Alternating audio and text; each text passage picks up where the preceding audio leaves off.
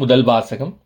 உனக்கு பிறப்பவனே உனக்கு பின் உரிமையாளன் ஆவான் தொடக்க நூலிலிருந்து வாசகம் அதிகாரம் பதினைந்து இறைவசனங்கள் ஒன்று முதல் ஆறு முடிய மற்றும் அதிகாரம் இருபத்தி ஒன்று இறைவசனங்கள் ஒன்று முதல் மூன்று முடிய. ஆண்டவரின் வாக்கு ஆபிராமுக்கு ஒரு காட்சி வழியாக வந்தறிவித்தது. ஆபிராம் அஞ்சாதே நான் உனக்கு கேடயமாக இருப்பேன். உனக்கு பெரும் கைமாறு கிடைக்கும். அப்போது ஆபிராம் என் தலைவராகிய ஆண்டவரே எனக்கு என்னதான் தருவீர்? எனக்கோ குழந்தையே இல்லை. தமஸ்கு நகர் இளியேசர் தான் எனக்கு பின் என் இல்லத்திற்கு உரிமை மகன் ஆகப் போகிறான். நீர் எனக்கு குழந்தை ஒன்றும் தராததால் என் வீட்டு அடிமை மகன் எனக்கு பின் உரிமையாளன் ஆகப் போகிறான் என்றார். அதற்கு மறுமொழியாக இவன் உனக்கு பின் உரிமையாளன் ஆக மாட்டான். ஆனால் உனக்கு பிறப்பவனே உனக்கு பின் உரிமையாளன் ஆவான். என்று ஆபிராமுக்கு ஆண்டவரின் வாக்கு அருளப்பட்டது.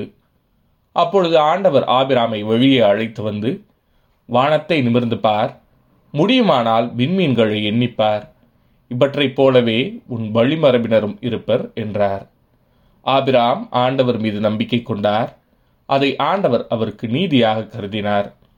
ஆண்டவர் தாம் கூறியிருந்தபடி சாராவை கண்ணோக்கினார். ஆண்டவர் தம் வாக்குறுதிக்கேற்ப சாராவுக்கு செய்தருளினார். கடவுள் வாக்களித்தபடி குறிப்பிட்ட அதே காலத்தில் சாரா கருத்தாங்கி ஆபிராமுக்கு அவரது முதிர்ந்த வயதில் ஒரு மகனை பெற்றெடுத்தார். ஆபிராம் தமக்கு பிறந்த சாரா தமக்கு பெற்றுக் கொடுத்த மகனுக்கு ஈசாக்கு என்று பெயரிட்டார். இது ஆண்டவரின் அருள்வாக்கு. இறைவா உமக்கு நன்றி. பதிலுரை பாடல். ஆண்டவர் தம் உடன்படிக்கையை என்றென்றும் நினைவில் கொண்டுள்ளார். ஆண்டவருக்கு நன்றி செலுத்துங்கள். அவர் தம் பெயரை சொல்லி வழிபடுங்கள். அவர் தம் செயல்களை மக்களிடங்கள் அறியச் செய்யுங்கள். அவருக்கு பாடல் பாடுங்கள். அவரை புகழ்ந்தேத்துங்கள். அவர் தம் வியத்தகு செயல்கள் அனைத்தையும் எடுத்துரையுங்கள். ஆண்டவர் தம் உடன்படிக்கையை என்றென்றும் நினைவில் கொண்டுள்ளார். அவர் தம் திருப்பெயரை மாட்சிப்படுத்துங்கள். ஆண்டவரை தேடுவோரின் இதயம் அக்கடிப்பதாக. ஆண்டவரையும் அவரது ஆற்றலையும் தேடுங்கள். அவரது திருமுகத்தை இடையராது நாடுங்கள். ஆண்டவர் தம் உடன்படிக்கை என்றென்றும் நினைவில் கொண்டுள்ளார். அவர் செய்த வியத்தகு செயல்களை நினைவு கூறுங்கள். அவர் தம் அருஞ்செயல்களையும் அவரது வாய் மொழிந்த நீதி தீர்ப்புகளையும் நினைவில் கொள்ளுங்கள். அவரின் ஊழியராம் ஆபிரஹாமின் வழிமரபே அவர் தேர்ந்து கொண்ட யாக்கோபின் பிள்ளைகளே ஆண்டவர் தம் உடன்படிக்கையை என்றென்றும் நினைவில் கொண்டுள்ளார். அவர் தமது உடன்படிக்கையை என்றென்றும் நினைவில் கொள்கின்றார். ஆயிரம் தலைமுறைக்கென தாம் அழித்த வாக்குறுதியை நினைவு கூறுகின்றார். ஆபிரகாமுடன் தாம் செய்து கொண்ட உடன்படிக்கையையும் ஈசாக்குக்கு தாம் ஆணையிட்டு கூறியதையும் அவர் நினைவில் கொண்டுள்ளார். ஆண்டவர் தம் உடன்படிக்கையை என்றென்றும் நினைவில் கொண்டுள்ளார். இரண்டாம் வாசகம் ஆபிரகாம் சாரா ஈசாக்கு ஆகியோரின் நம்பிக்கை. எபிரேயருக்கு எழுதப்பட்ட திருமுகத்திலிருந்து வாசகம் அதிகாரம் பதினொன்று இறைவசனம் எட்டு மற்றும் பதினொன்று முதல் பனிரெண்டு முடிய பதினேழு முதல் பத்தொன்பது முடிய. ஆபிரகாம் தாம் அழைக்கப்பட்ட போது கீழ்ப்படிந்து உரிமை பேராக பெறவிருந்த இடத்திற்கு சென்றதும் நம்பிக்கையினால்தான். தாம் எங்கே போக வேண்டும் என்று தெரியாதிருந்தும் அவர் புறப்பட்டுச் சென்றார். ஆபிரகாம் வயது முதிர்ந்தவராயும் சாரா கருவுரை இயலாதவராயும் இருந்த போதிலும் அவர் ஒரு தந்தையாவதற்கான ஆற்றல் பெற்றதும் நம்பிக்கையினால்தான்.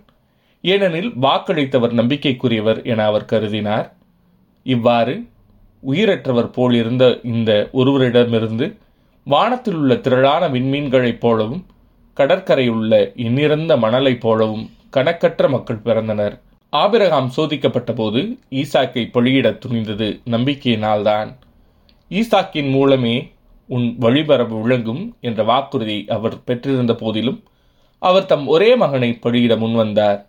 ஏனெனில் இறந்தோரை கடவுள் உயிரோடு எழுப்ப வல்லவர் என்பதை அவர் உணர்ந்திருந்தார். எனவே அவர் தம் மகனை மீண்டும் பெற்றுக்கொண்டார் பின்பு நடக்க இருந்ததற்கு இது ஓர் அறிகுறி. இது ஆண்டவரின் அருள்வாக்கு. இறைவா உமக்கு நன்றி. நற்செய்தி வாசகம். பாலன் வளர்ந்து ஞானம் நிறைந்தவராயிருந்தார். லூக்கா எழுதிய தூய நற்செய்தியிலிருந்து வாசகம் அதிகாரம் இரண்டு இறைவசனங்கள் இருபத்தி இரண்டு முதல் நாற்பது முடிய. மோசையின் சட்டப்படி தூய்மைச் சடங்கை நிறைவேற்ற வேண்டிய நாள் வந்தபோது குழந்தையை ஆண்டவருக்கு அர்ப்பணிக்க அவர்கள் எருசலேமுக்கு கொண்டு சென்றார்கள். ஏனெனில் ஆண் தலைப்பேறு அனைத்தும் ஆண்டவருக்கு அர்ப்பணிக்கப்படும் என்று அவருடைய திருச்சட்டத்தில் எழுதியுள்ளது. அச்சட்டத்தில் கூறியுள்ளவாறு இரு மாடப்புறாக்கள் அல்லது இரு புறா குஞ்சுகளை அவர்கள் பழியாக கொடுக்க வேண்டியிருந்தது. அப்போது எருசலேமில் சிமியோன் என்னும் ஒருவர் இருந்தார். அவர் நேர்மையானவர் இறை பற்று கொண்டவர் இஸ்ரேலுக்கு வாக்களிக்கப்பட்ட ஆறுதலை எதிர்பார்த்திருந்தவர். தூய ஆவி அவர் பெற்றிருந்தார். ஆண்டவருடைய மெசியாவை காணும் முன் அவர் சாகப் போவதில்லை என்று தூய ஆவியால் உணர்த்தப்பட்டிருந்தார். அந்த ஆவியின் தூண்டுதலால் அவர் கோவிலுக்கு வந்திருந்தார். திருச்சட்ட வழக்கத்திற்கு ஏற்ப செய்ய வேண்டியதை குழந்தை இயேசுவுக்கு செய்து முடிக்க பெற்றோர் அதனை உள்ளே கொண்டு வந்தபோது சிமியோன் குழந்தையை கையில் ஏந்தி கடவுளை போற்றி ஆண்டவரே உமது சொற்படி உம் அடியான் என்னை இப்போது அமைதியுடன் போகச் செய்கிறீர். ஏனெனில் மக்கள் அனைவரும் காணுமாறு நீர் ஏற்பாடு செய்துள்ள உமது மீட்பை என் கண்கள் கண்டுகொண்டன. மீட்பே பிற இனத்தாருக்கு வெளிப்பாடு அருளும் மொழி. இதுவே உம் மக்களாகிய இஸ்ரேலுக்கு பெருமை என்றார். குழந்தை குறித்து கூறியவை பற்றி அதன் தாயும் தந்தையும் வியப்புற்றனர். சிமியோன் அவர்களுக்கு ஆசி கூறி அதன் தாயாகிய மரியாவை நோக்கி இதோ இக்குழந்தை இஸ்ரேல் மக்களுள் பலரின் வீழ்ச்சிக்கும் எழுச்சிக்கும் காரணமாக இருக்கும். எதிர்க்கப்படும் அடையாளமாகவும் இருக்கும். இவ்வாறு பலருடைய மறைவான எண்ணங்கள் வெளிப்படும். உமது உள்ளத்தையும் ஒரு வாழ் ஊடுருவிப்பாயும் என்றார். ஆசிரியர் குலத்தைச் சேர்ந்த பானுவேலின் மகளாகிய அண்ணா என்னும் இறைவாக்கினர் ஒருவர் இருந்தார். அவர் வயது முதிர்ந்தவர். மணமாகி ஏழு ஆண்டுகள் கணவரோடு வாழ்ந்த பின் கைமன் ஆனவர். அவருக்கு வயது எண்பத்தி நான்கு அவர் கோவிலை விட்டு நீங்காமல் நோன்பிருந்து மன்றாடி அள்ளும் பகலும் திருப்பணி செய்து வந்தார். அவரும் அந்நேரத்தில் அங்கு வந்து கடவுளை புகழ்ந்து எருசலேமின் மீட்புக்காக காத்திருந்த எல்லாரிடமும் அக்குழந்தையை பற்றி பேசினார். ஆண்டவருடைய திருச்சட்டப்படி எல்லாவற்றையும் செய்து முடித்த பின்பு அவர்கள் கலிலேயாவில் உள்ள தங்கள் ஊராகிய நாசிரியத்துக்கு திரும்பிச் சென்றார்கள். குழந்தையும் வளர்ந்து வலிமை பெற்று ஞானத்தால் நிறைந்து கடவுளுக்கு உகந்ததாயிருந்தது. இது ஆண்டவரின் அருள்வாக்கு. கிறிஸ்துவே உமக்கு புகழ்.